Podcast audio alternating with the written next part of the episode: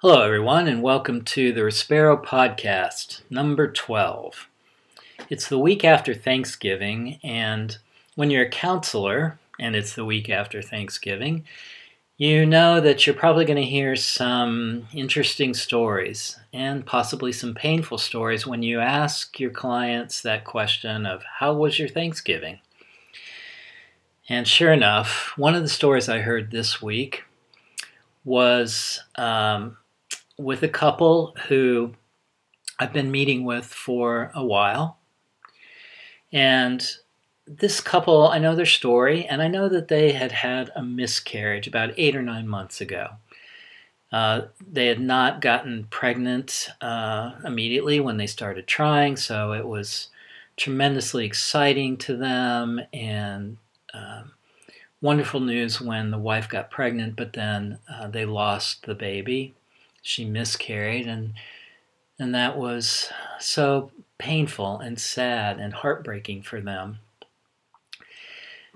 But they started trying again and they'd gotten pregnant again recently, and the wife was about six or seven weeks pregnant. But they had agreed together and promised each other that they would not tell anybody, anybody, this news about the pregnancy until they had gotten at least through the first trimester. Because there was the normal fear uh, that when you've had a miscarriage, that it might happen again, and just wanting to uh, wait to tell people.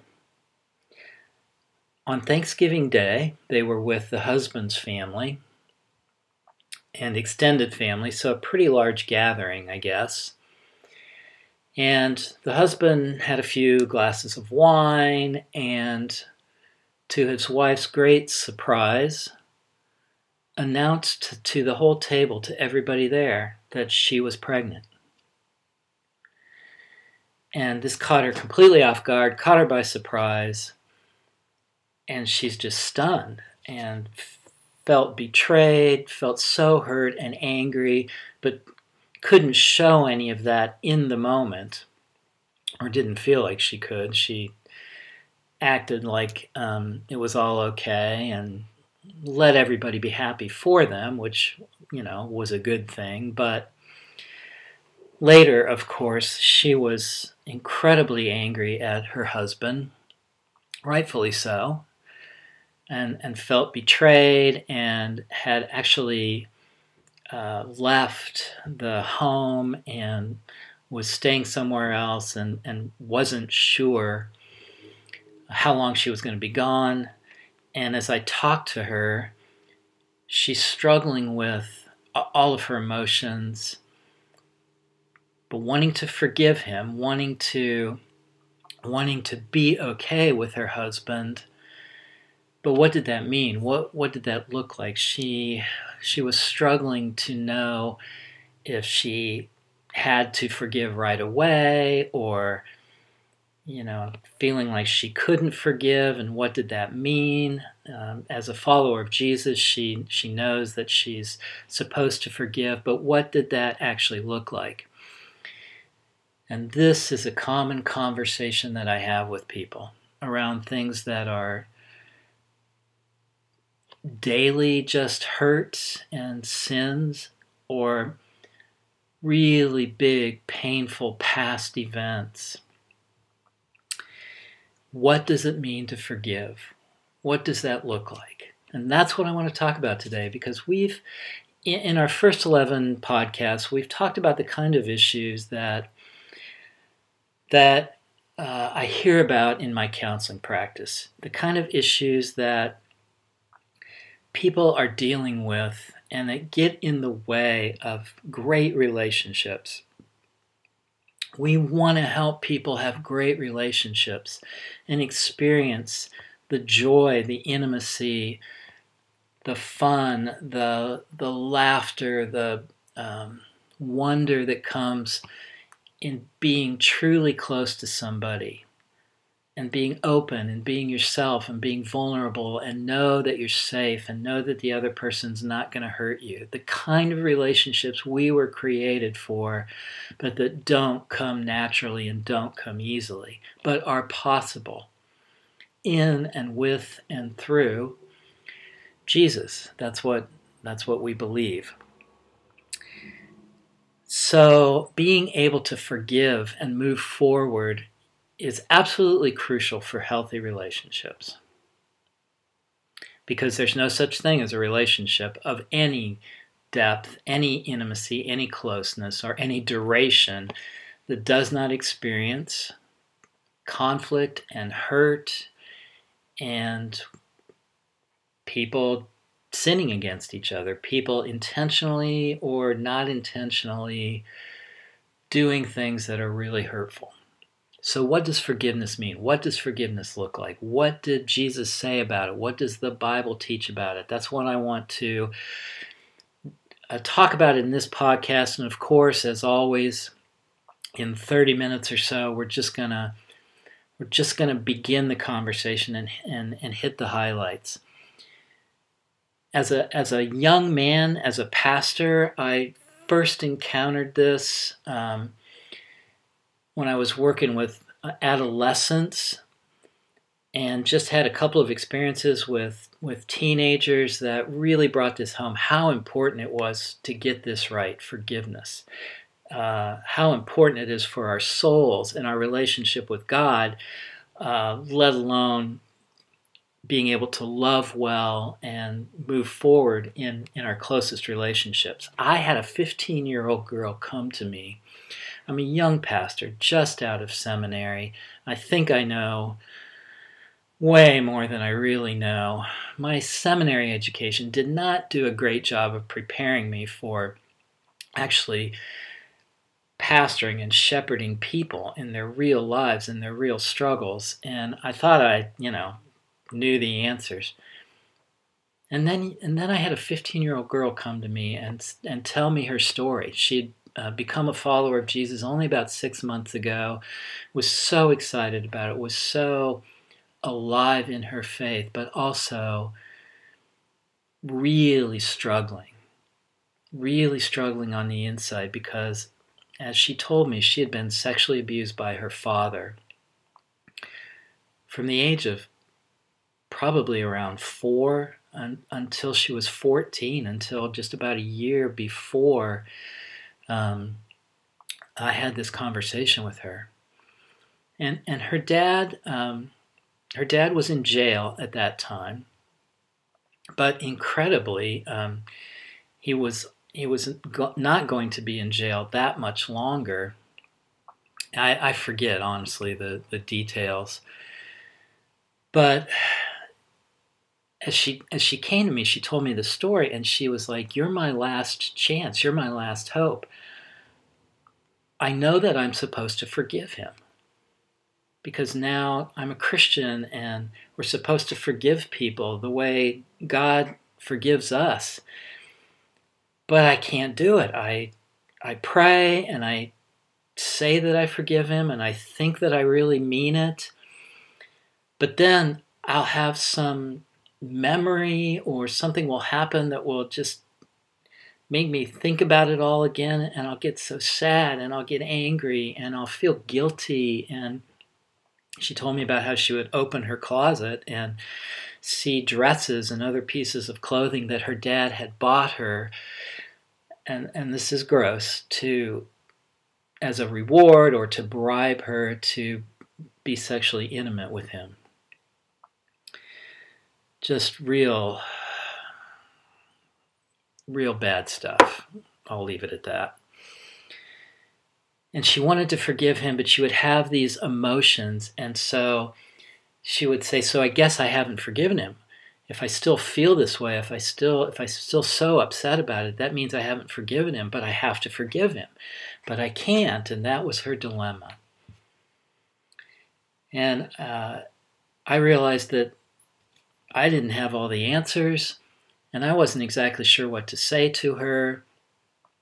And, and so I had to really grapple with what I believed about this kind of situation, this kind of experience, and and what would healing look like, and what would forgiveness look like. And I've had so many, so many conversations over the years, uh, and I and I want to just use um, a, a, few examples. I want to use the story about the the husband and wife who, you know, the husband did that at Thanksgiving, told his family about the pregnancy when he wasn't supposed to. I want to talk use the story of this 15 year old girl and one other story, a story of a couple who uh, there had been an affair. The wife had had an affair, and the husband was struggling to forgive and could not forgive and kept holding it over the uh, the wife. And they had stayed together. That this had been a very short affair. Um, she had been starved for any kind of emotional affection or intimacy because her husband was a very distant, very cold man, which does not excuse the affair, of course. But she had met a guy who was kind and fun, and she'd given in to the temptation to be sexually intimate with him, deeply regretted it. Uh, she confessed it to her husband, and he and he had not forgiven her. And when they came and talked to me, it was over 20 years, over 20 years since the affair had happened. An affair of one month, and 20 years later, he's still holding it against her, still bringing it up almost every day.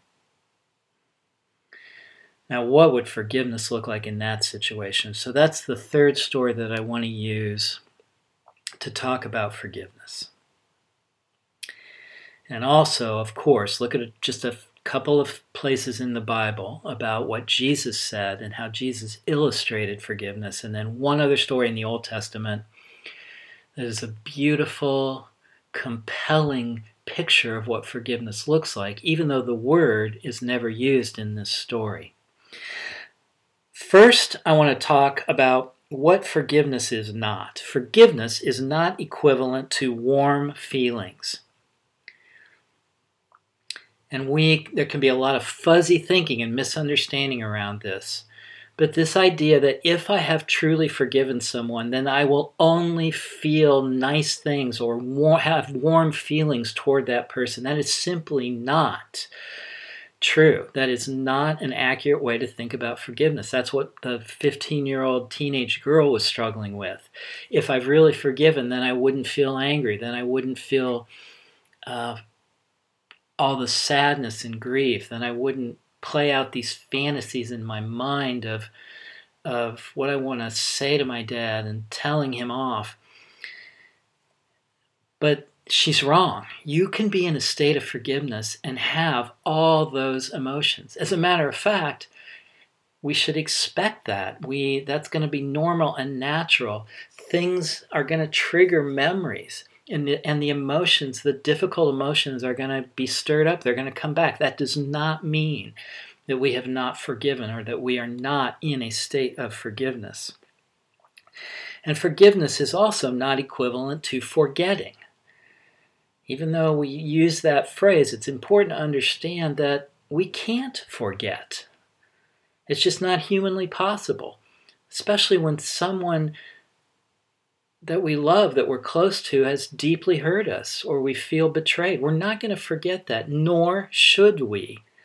Curt Thompson, who's doing, I think, some of the best writing about uh, the conjunction of neuro uh, and spirituality. In other words, how the brain really works and spirituality. He he has written some very good stuff about how it's important actually to remember, not forget, uh, the things that have been hurtful or painful uh, in our relationships.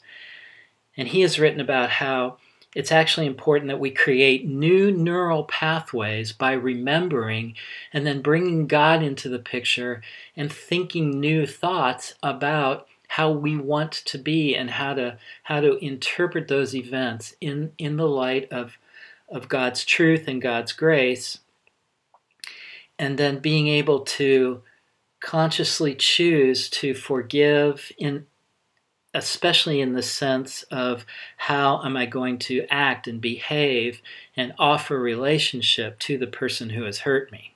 I'm jumping ahead just a little bit, but the point I want to make here is that forgiveness is not equivalent to forgetting. It is also not equivalent to dismissing or minimizing or acting like it didn't happen or it wasn't that bad. That's kind of what the the woman uh, wants to do who's pregnant.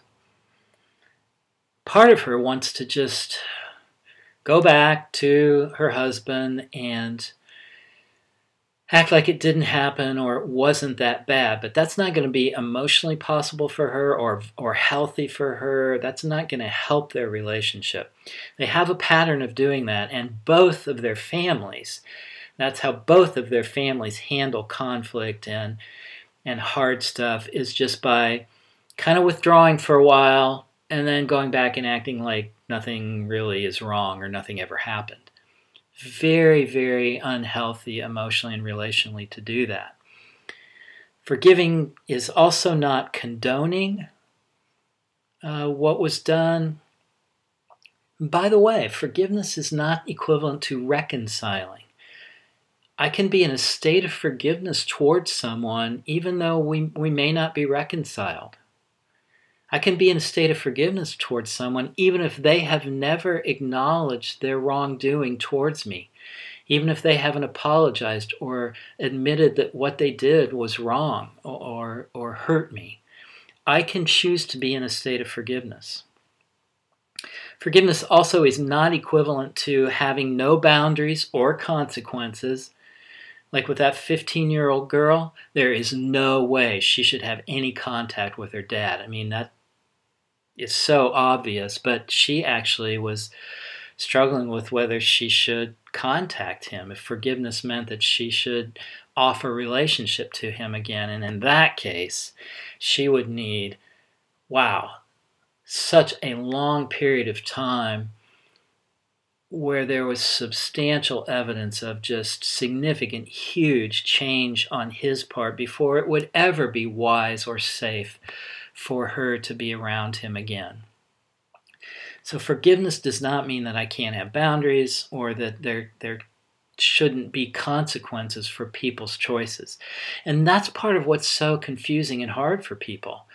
Uh, and makes them feel like I'm, I'm not forgiving somebody because I'm still um, wanting to, you know, be separated or you know, have a consequence for what they did. All right, so just just wanted to say a few things about what forgiveness is not.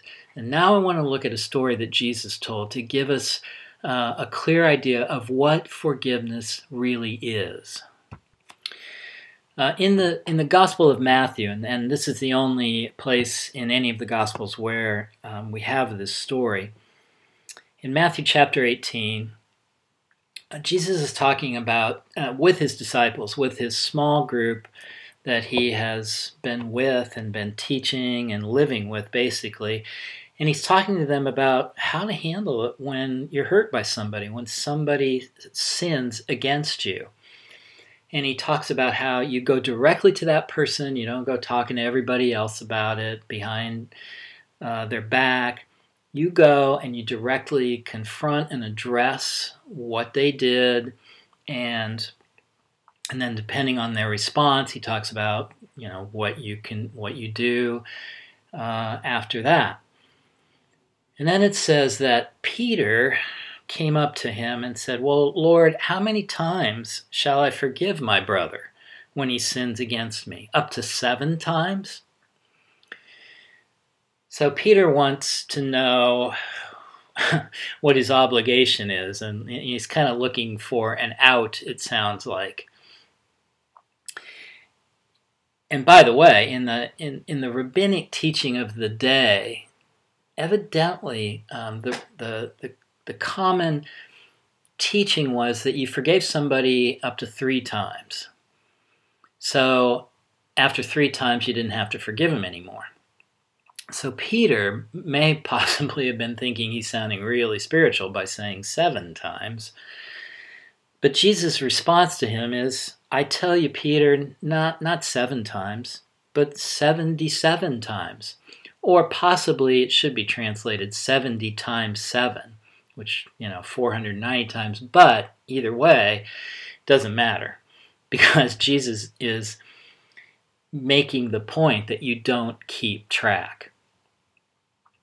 Jesus is making the point back to Peter that if if you're keeping score, if you're keeping track of how many times it's happened, then you're missing the point. And he tells a story. He tells a story to illustrate what forgiveness is like, how the Father has forgiven us, and how important it is that we embrace that and then pass that same kind of forgiveness on to other people. I'm just I'm going to summarize the story. But he says the kingdom of heaven is like a king who wanted to settle accounts with his subjects. And so one of the people that came to him was a man who owed him 10,000 talents. Now, that's a huge amount of money. That's millions of dollars in our currency. And again, Jesus' point is that this is an enormous debt that the man can never hope to repay. So this man comes to him, and the king initially says that uh, the, the servant, the servant's wife, the servant's children would all be sold uh, and become slaves in order to repay the debt that the king would get back some of his money by selling this whole family. But this, this man, the servant, fell on his knees before the king and said, Be patient with me, and I'll pay you back. Uh, somehow, you know, the servant's appealing to the king on the basis of, if you just give me more time, I'll be able to pay you back. Give me an extension. Give me a second chance. Give me more time. In reality, the guy had no prospect of ever being able to repay that enormous debt. But as Jesus tells the story, the, the king hears the servant and is and it says took pity on him and canceled the debt and let him go. Did way more than the servant was actually asking for canceled the debt, wiped it out, said, You don't owe me anything. We're good. Which is this incredibly gracious, incredibly lavish act of forgiveness. That it's actually canceling the entire debt. But when that servant went out, I mean, he had to be like enormously relieved and incredibly happy. And yet, Jesus says, as he's telling the story, that this guy goes out and he comes across a guy who owes him a hundred denarii. Now, that's a few bucks. That's five dollars. Now, he's just been forgiven millions of dollars and he sees somebody that owes him five dollars. Now, you would think that the guy would say five dollars it's nothing. Hey don't worry about it. You know in light of what's just happened to him but instead he begins to grab this guy and choke him. The guy that owes him five dollars and say pay back what you owe me. And and this guy begs him to be hey wait be patient. I'll pay you back. Exactly the same thing the servant had done with the king. But he refused. And he had this guy thrown into to prison until he could pay him back this very very very small debt. And word gets back to the king about this. And the king is is angry and says you wicked servant i canceled that enormous debt of yours because you begged me to shouldn't you have had mercy on your fellow servant just as I had on you. And so the servant now, he has to go to jail himself. And Jesus finishes this story by saying, This is how my heavenly Father will treat each of you unless you forgive your brother from your heart. And there are a couple places in the New Testament where we have that kind of a statement and that that alone should make us understand how important it is that we get forgiveness right in our relationships. And Jesus' main point here is that uh, our Father God offers us um, complete, total forgiveness. And, and the core essence of that is, is canceling a debt. This is, this is the core of what forgiveness means in the New Testament that there is a debt that is canceled, that I don't have to pay back. That that's what God's forgiveness towards me means, that uh, I, I do not have to somehow earn or pay back for all the things I have done that were uh, wrong, that were a failure of love on my part, that were a failure of faith and trust in God. The, th- the sins that I have committed that have created a debt. But now that debt has been canceled. And, and so I am free. But then I am supposed to pass that on to other people. And, and if I don't, I think uh, what Jesus is really saying here is that if I don't pass that grace, that forgiveness, that that on to other people who have hurt me, then I have not really understood or grasped or appreciated the forgiveness that God has offered to me, has given to me. And so um, this is absolutely crucial in our spiritual life and in our relationships. So, what forgiveness is, is canceling a debt. It is a choice to not make the other person pay back. It is a choice to not punish the other person, to not retaliate, to not seek revenge. And the scriptures say this over and over again. In the New Testament, we have phrases like, do not pay back evil for evil. Do not return insult for insult. Places where it talks about leaving revenge in God's hands. And these kind of these kind of ideas and phrases help us understand that forgiveness means that I am choosing to not punish the other person that my motive as I relate to them is not to make them pay back for what they did to me. Is, is not to hurt them in return for the, the hurt and the wrong they've done to me. And forgiveness is an ongoing state, not a one time event. That is so important to realize. That forgiveness is a choice that I'm I'm making uh, over and over, basically every day, to not make the other person pay me back for what they did to me. That that is not my motive. That is not my goal in relationship to them. There's a, uh, a story that John Ortberg tells about uh, an experience that he had. His daughter was graduating from college at Azusa Pacific University down in Southern California. And he was uh, invited to be the commencement speaker for the graduation ceremony. And he and his wife, uh, Nancy, were invited just before the commencement ceremony into, uh, into a room with the president of the university and some uh, board members and alumni, and three seniors who were graduating. And these three seniors were all um, invited to share their plans for the future and what they were going to do uh, after they, uh, you know, had left Azusa Pacific. And they were all pretty inspiring stories, evidently, about uh, how they were going to be serving others. And uh, so the president then uh, faced these three students and told them the real reason why they'd been invited into the room. He said to them, Somebody you don't know has heard about what you're doing and has given a gift so you would be able to serve without impediment. Then he turned to the first student and looked her in the eye and said, You have been forgiven your debt of $105,000.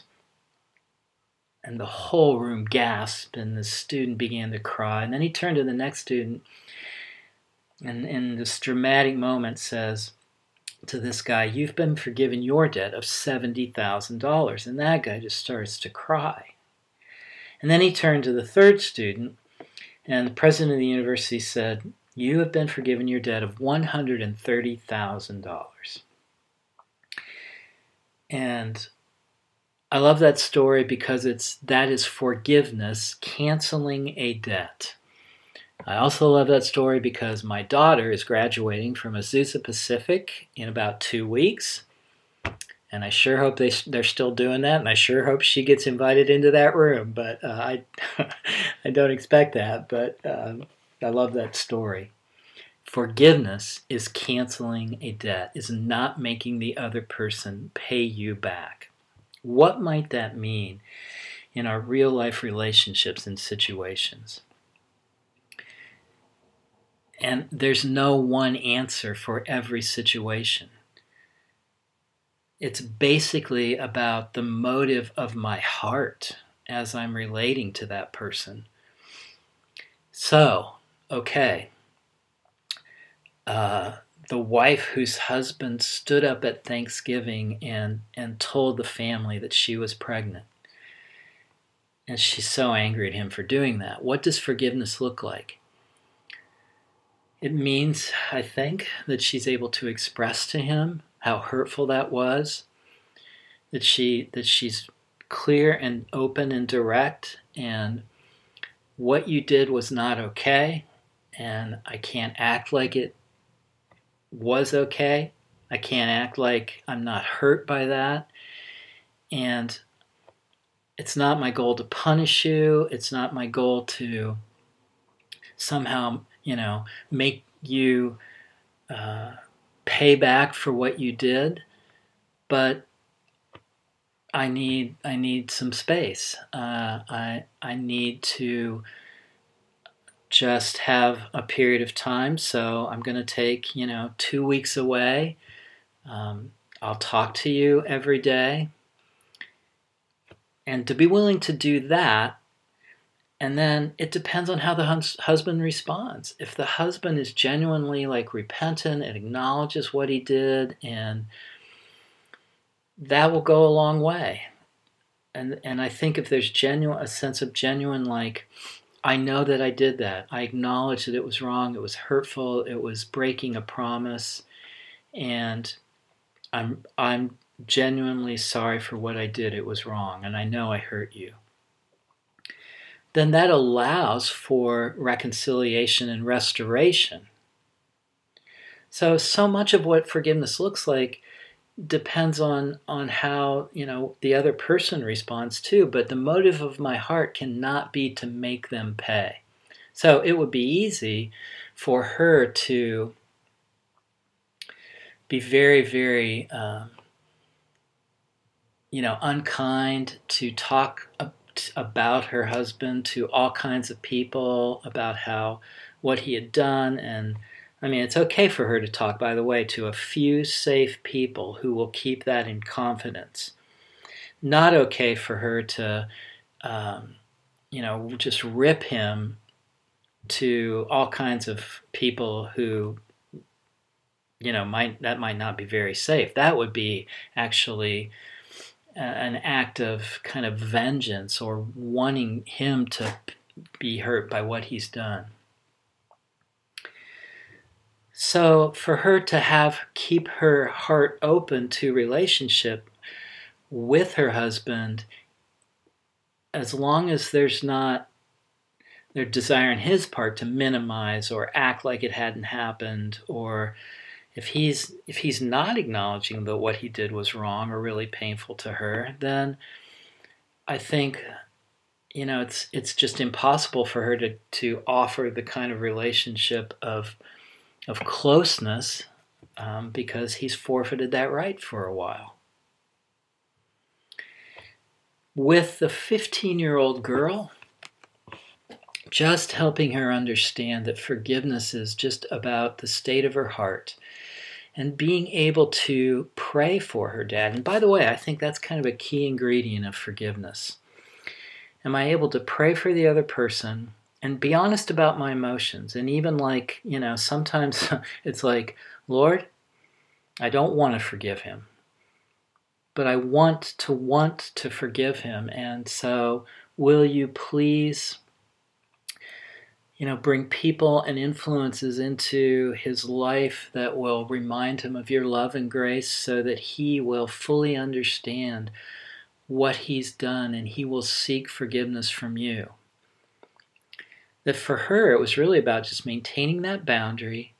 Uh, there were some things that were important for her to do get rid of all the clothes that her dad had bought her and and basically separate her life from his that but in her heart to not wish him dead to not wish him ill to not to not do anything that would be about revenge. Revenge is the opposite of forgiveness. And what about with the, the husband who's still bringing up the affair that his wife had over 20 years later? He is choosing to hurt her. He wants to punish her. He wants to make her feel badly. He wants to hold it over her and use it as emotional blackmail. And that is the opposite of forgiveness. And so I talked about with that couple that forgiveness would mean he does not bring it up. He does not use it as emotional blackmail. That he is willing to uh, offer relationship to his wife as though that had not happened because she was fully repentant. And that, that his continuing to bring it up was a sign of his lack of forgiveness towards her, and that it was not okay. And he was not owed uh, that. And frankly, uh, in this case, that's not something he was willing to do, and that marriage ended not um, not making it. They they ended up getting a divorce uh, because there simply could not be uh, a, a, real marriage there because he could not forgive, and therefore, I mean, he he there were more things going on than what I'm, I'm talking about here, but he was really cruel, really cruel to her. So someone who holds grudges is not in a state of forgiveness. Someone who who continues to punish and make the other person pay for what they've done is doing exactly what that servant did in Jesus' story. We have been forgiven much, and yet we are not willing to forgive somebody else. We've been forgiven completely by God, and yet we go and shake the other person by the shoulders and choke them and make them pay us back, or else. That is not forgiveness. Let me let me just finish with uh, a story out of the Old Testament. It's in the book of Genesis. At the very end of the book of Genesis, it's a you know well-known story. Joseph and his brothers. Joseph is uh, one of a big family. Um, a lot of brothers, 12 or 13 brothers, and uh, I don't know how many sisters, at least one, we're told. And Joseph, as a young man, is um, his dad's favorite. Jacob, his father, has given him this coat of many colors, just probably one of many things that Jacob did to make it pretty clear to all the boys that Joseph is my favorite. And that is not a good idea, parents. So his brothers resented him, and Joseph was an arrogant young man and immature and didn't know how to handle that very well. So he rubbed his brothers the wrong way, and they, what they did was they wanted to kill him. They were going to kill him but at the last minute, one of the brothers intervened and they, they sold him into slavery, and he ends up in, as a slave down in Egypt. So you have this family where this horrible, horrible act has been committed of brothers selling uh, one of their brothers into slavery. And then they go and lie about it to their dad. And they show him, you know, Joseph's coat. It's got blood on it that they've put on it. Oh, Joseph must have been attacked by and eaten by, killed by a wild animal.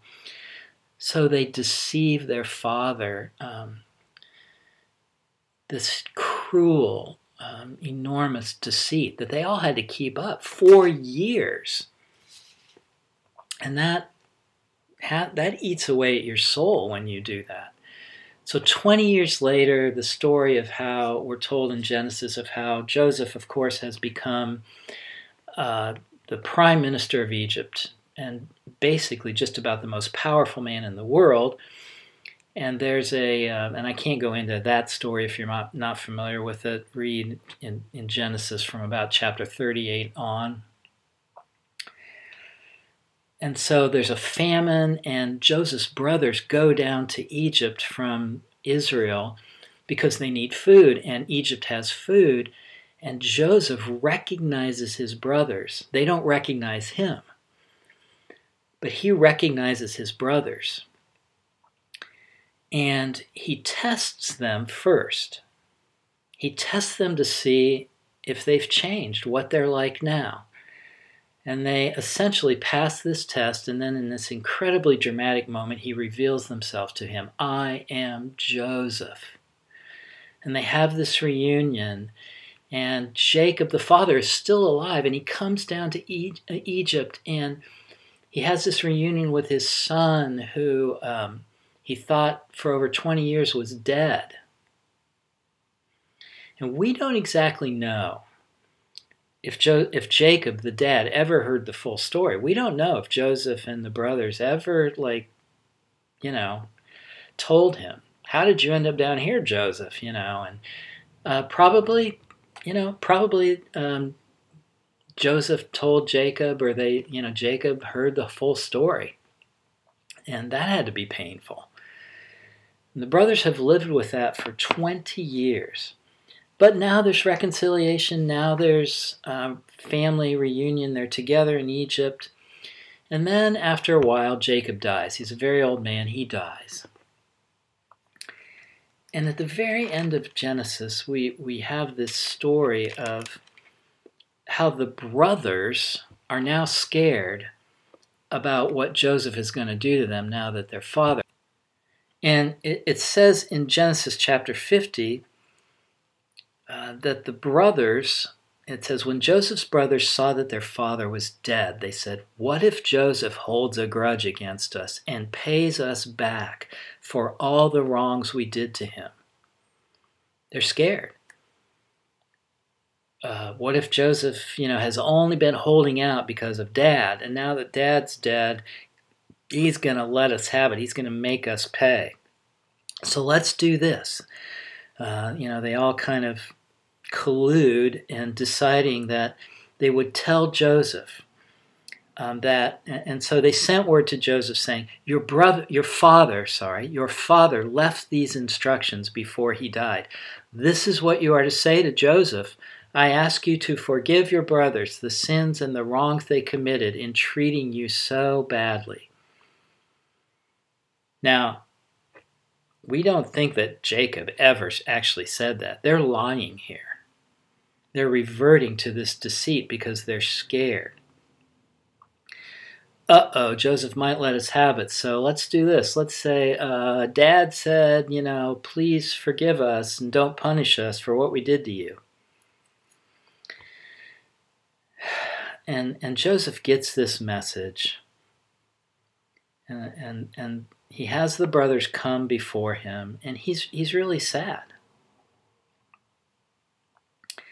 Uh, when the mess when their message came to him, it says Joseph wept, and I think he's I think he's sad. I think he just really like wow they just don't get it.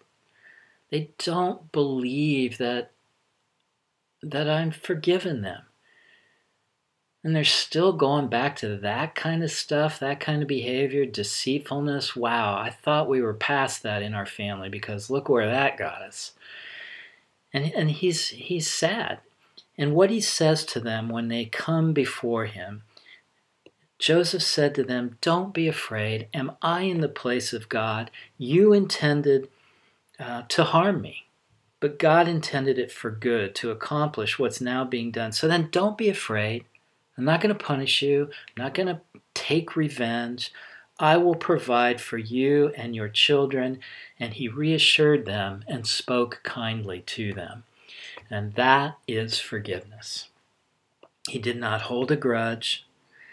He did not minimize, though, or deny what they had done, or act like it was all okay. And he did, he did not just indiscriminately, uh, like, oh, wow, I'm so glad to see you, and act like it had never happened. He tested their character. In some ways they did okay, and in some ways they didn't. But he was he chose not to make them pay back for what they had done to him, and that is forgiveness. And we are told in the scriptures to forgive one another as God has forgiven us. And that that is for our own benefit as much as for the other person's because the failure to forgive eats at our souls. Uh, as someone has said, the only thing that costs more than forgiving is not forgiving. Uh, Anne Lamott, the writer, has said, Not forgiving is like drinking rat poison and waiting for the rat to die. It only, when we choose not to forgive it, it, it hurts us. So, forgiveness. Crucial for healthy relationships, crucial for, crucial for healthy lives and spiritual lives and relationship with God. I'm still learning this, working on this. It's a daily choice. Uh, God has forgiven us, and that gives us the example, the strength, the wherewithal, the courage, the faith to forgive others and not demand uh, revenge, not make the other person pay for what they did to us. We can let go of it. We really can. Because ultimately God is the one who judges. God is the one who who will do what is best for the other person and for, that's why forgiveness is an act of faith on our part. Forgiveness involves waiting. Waiting is part of Advent this Christmas season, and that's what I want to talk about in the next podcast in a few days. Uh, but remember to forgive if, if you find this, this podcast has been longer than any of the other ones. Uh, forgiveness is a difficult subject to talk about uh, briefly. So, if you have questions about it or questions about your own situation, feel free to leave a comment or email me on our website, respero.org. Uh, on the contact page, you can you can send me a message or you can just email me at joe at respero.org. R E S P E R O dot org. If uh, you've been encouraged by this or helped by this, pass the word along to other people. Leave us a review on iTunes. That would be helpful. The Lord bless you and keep you. The Lord make his face shine upon you and give you peace. The Lord lift up his countenance upon you. We are whole and forgiven and free to live great lives, have great relationships because of Jesus. Thank you.